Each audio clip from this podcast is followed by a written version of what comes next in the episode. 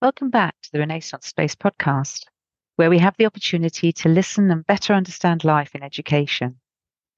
As part of our Trust Talks, I am delighted to welcome Director of Teaching and Learning at TKAT, Kay Tinsley. She clearly has all things reading and English very much in her heart, including poetry, which is mentioned on more than one occasion.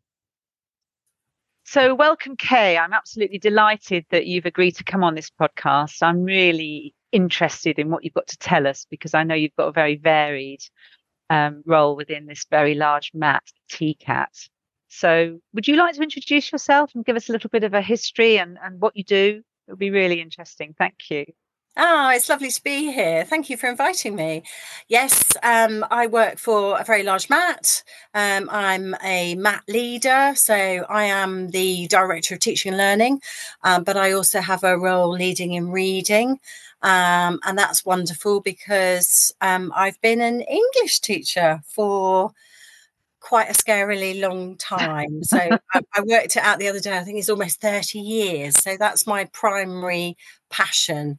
I suppose, in education.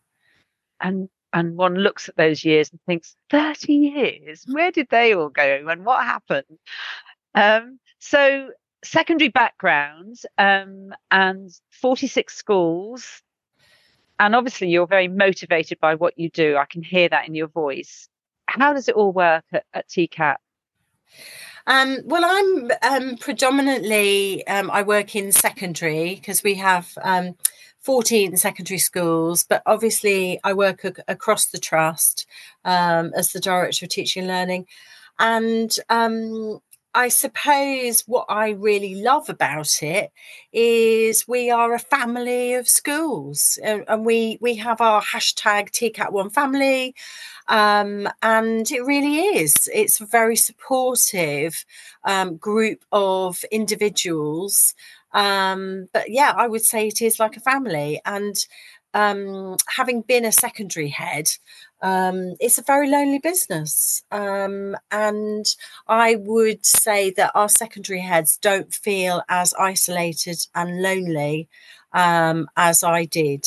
Uh, and I'm I'm really certain that they don't because we are part of this larger organisation. Um, and the other thing that really works for me about uh, TKAT is my values are completely aligned with the values of the leaders in TKAT. They're all primarily educators.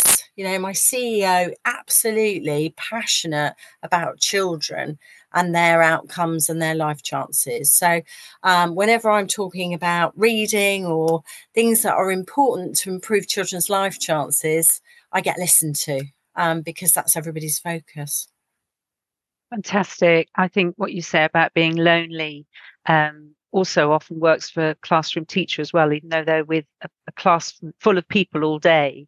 It can still feel like a very lonely position. So, as a head teacher, trying to get through a day with all of the demands on their time, to have somebody coming in and and being a bit of glue, really, in a nice way to to help satisfy that need.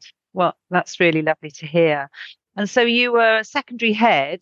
Were you sitting there minding your own business and someone came along and said, oh, okay, I've got just the job for you? Well, no, I mean, it didn't really happen like that uh, because actually, uh, what happened was I was involved in, um, having been an English teacher for a long time, I was kind of involved more widely in the town um, that I worked in around literacy.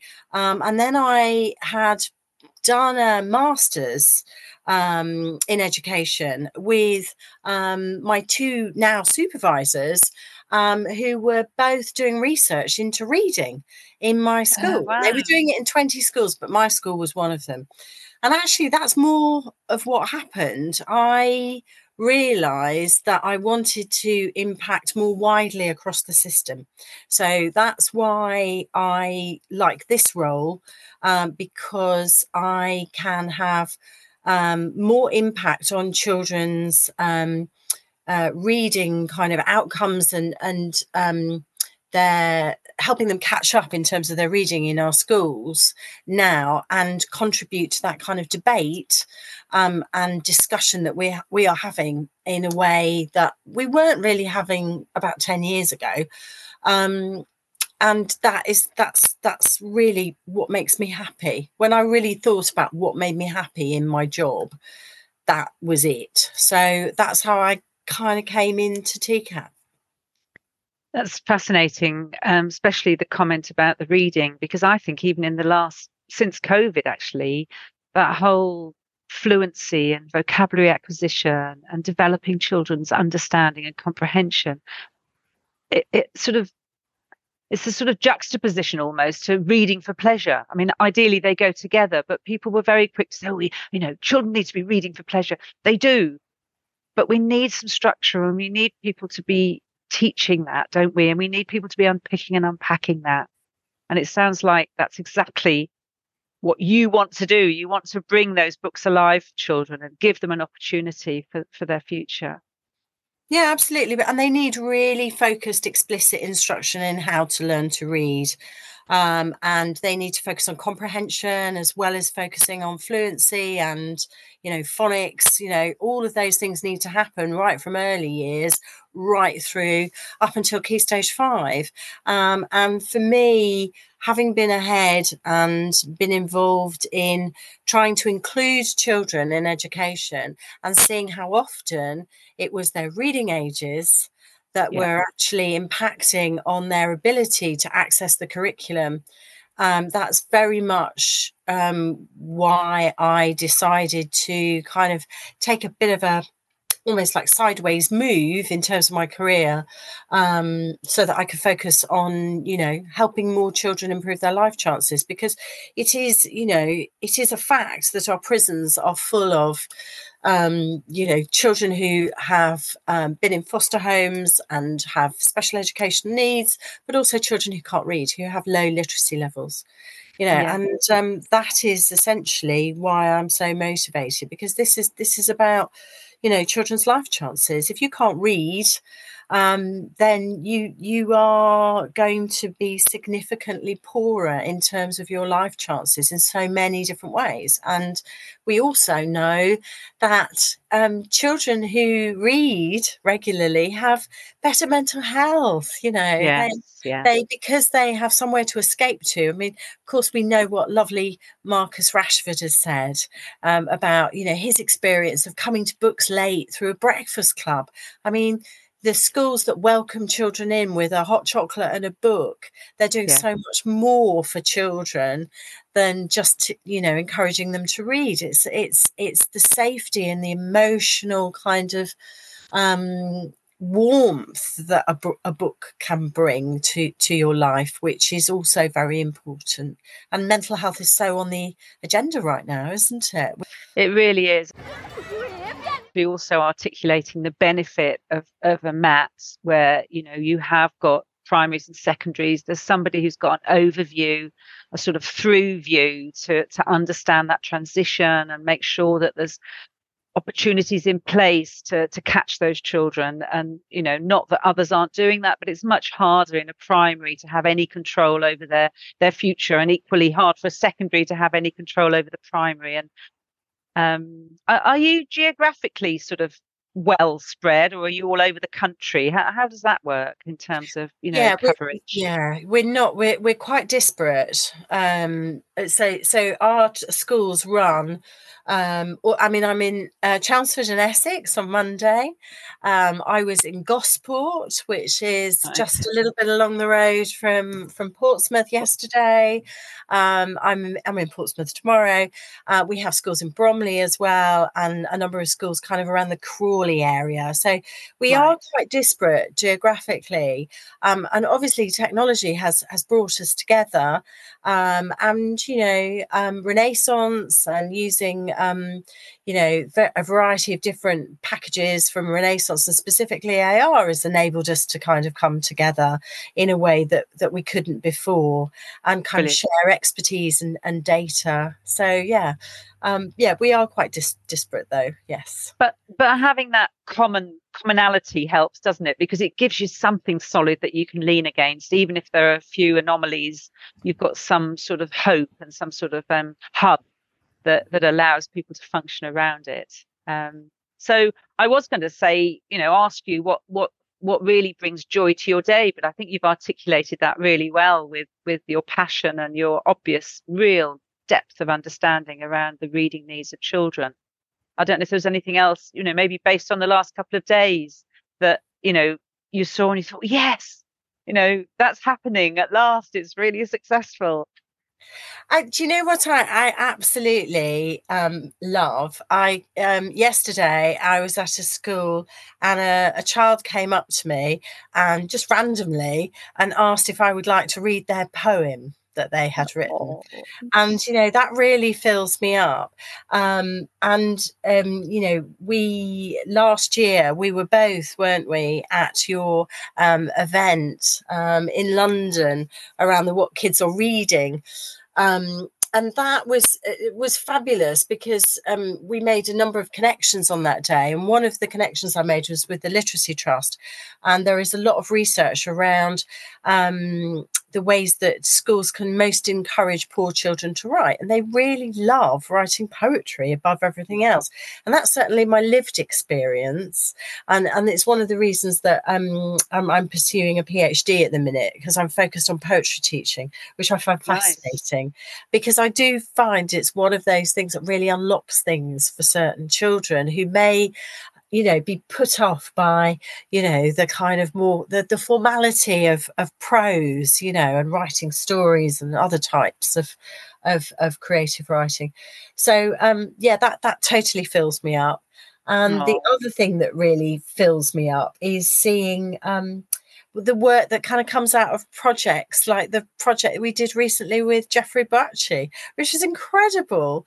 And yeah. I shared some of um, the videos and the work that that students had done with him, and he was really br- blown away by their kind of cross curricular response to his um, his novel musical truth which was one of the the texts that was celebrated at the event last year so those things make my day Yes, and how lovely when when things come together. And I I did actually do a podcast with Jeffrey Boakye, and it was so inspirational. I mean, I think I was bubbling for about an hour afterwards, thinking, "Wow, what a privilege to speak to someone who's got so much to offer." Um, not just to schools, but, but yeah. just to the world generally. Yes, incredible. Absolutely incredible. incredible energy. Yeah incredible energy. I know during um, we mentioned COVID a couple of times, and and things like flipped classrooms were were brandished about as you know, oh maybe this could happen in the future. And I was thinking, no, absolutely not. 100%. You know, yes, we've done it. And actually, technology has been amazing and it's allowed us to do it. I'm assuming that you would feel exactly the same, Kay, that, you know, the idea of you being in one room and the children being in another, or your your colleagues being in one room and children being in another would be a yes. I mean, the, this is the interesting thing. Somebody said to me the other day, oh, well, we won't need teachers soon because we've got AI. Oh. Um, and I was just thinking, oh, I can't really. I think most parents who might be listening to this who had small children or children of school age during COVID would be horrified at the idea that their children might be taught in their bedrooms by AI because it's mm. obviously problematic. Um, I I think that there was so much that was lost for children during COVID. I mean, being in schools. Um, I mean, I'm a huge fan of this educational philosopher called Gert Biesta, and he talks about, you know, the importance of, you know, what makes a good education. He's written so extensively about that. And this idea that you know, socialization is part of what children need to do in schools. I mean, that that kind of, you know, couldn't happen if you were just being taught by a computer, could it?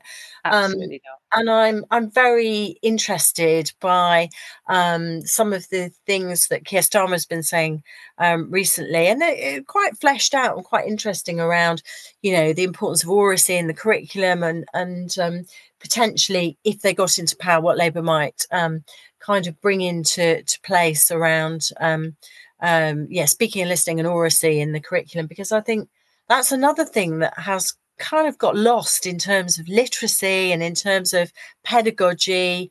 Um, children aren't talking to each other enough in the classroom. Um, and there is a lot of um, there's a lot of receiving of facts and information and a lot of checking that they've received it. But i think there's so much that to be gained from you know dialogic teaching from children you know being able to develop in terms of their learning by talking to each other.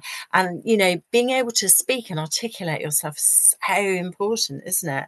Oh, um you know to present 100%. your ideas and you know to create and communicate um that's that's hugely important to me. Um and i'd be, be very excited to see what's happening you know in the next um, in the next couple of years um, anybody who's heard about peter hyman and school 21 will be equally i think kind of watching what's going to happen. Um, and i know jeffrey was actually involved at school 21 he was head of english i think at school 21 yes.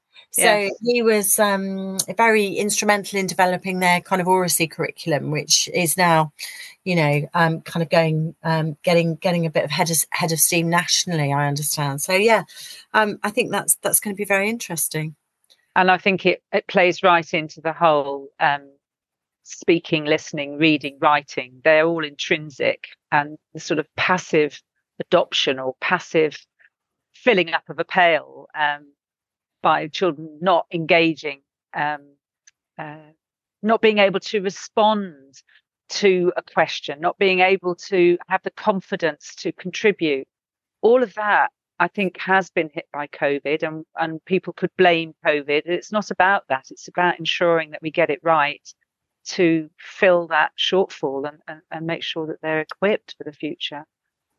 Yeah, I mean, I mean, there's no, there's nothing more joyful than talking about no. a book with your partner, is there, in, no. class? And you know, uh, learning how to you know that that mental modeling of you know your thought processes when you're reading a book. I mean if you want to teach children how to read you have to model the the questioning the predicting the you know the clarifying all of those things that go on with great comprehenders. You know teachers need to model that don't they? And they do. um, and then children need to discuss it together ask each other questions probe for clarification. It's it's what helps children reposition themselves as stronger readers isn't it?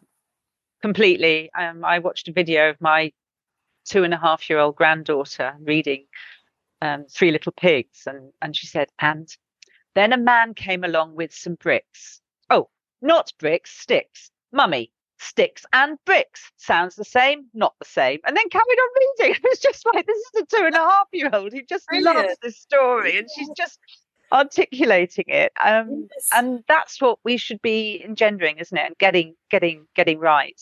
Um, rather than ticking boxes to say what level has someone got to. Great. And yes, of course, we need have some sort of attainment and progress that measure. But let's get children talking about words, any words, Yes. Yeah, absolutely.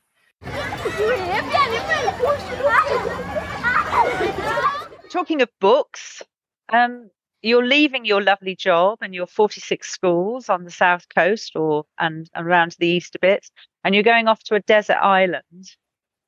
Um, what are you going to take with you by way of a book to fill the hours? I, do you know what? I know. I know exactly what I'm going to take and I'm going to take um, a comprehensive kind of collection of the poetry of John Donne.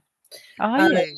Uh, yeah, I read. Um, I don't know whether you read this. It's literally my standout read um, this year. I read Super Infinite, which is a biography of John Donne. It's just absolutely uh, fabulous. Um, somebody recommended, a publisher recommended it to me. I sat next to oh, this oh, wow. one wonderful woman on a on a plane. Thank you very much, lady on EasyJet in the summer. Um, and she said, "Read this," and it was just superb. And um, John Donne. I, I mean, wow! You just, I could, I could take that forever. Um, oh, how lovely! Keep me going forever. Um, I'm very passionate about poetry, but I think probably that would be the thing that would fill me up. I, am assuming I get Shakespeare anyway. So you absolutely do, and I just assume that you would hide that somewhere in, in, in your backpack or wherever, because um, that wouldn't be a, a, secondary English teacher who, who hasn't got Shakespeare about, about their person, wouldn't be normal, would it? No. Well, do you know what? This has been so lovely, so easy to talk to you, and so lovely to hear what you do and who you are and, and what TKAT are also hoping to do because clearly you're articulating that through everything you've you've shared with us this afternoon. So so thank you very much. Is there anything that you'd like to say that I haven't asked you or that you thought, oh, I'd just like to mention that? Here's your moment, Kay. No, I, no, not really. I would just like to thank you, Margaret, and I'd like to thank Renaissance because um, it's because of the work that we do with you um, that we we're really able to make all these different connections.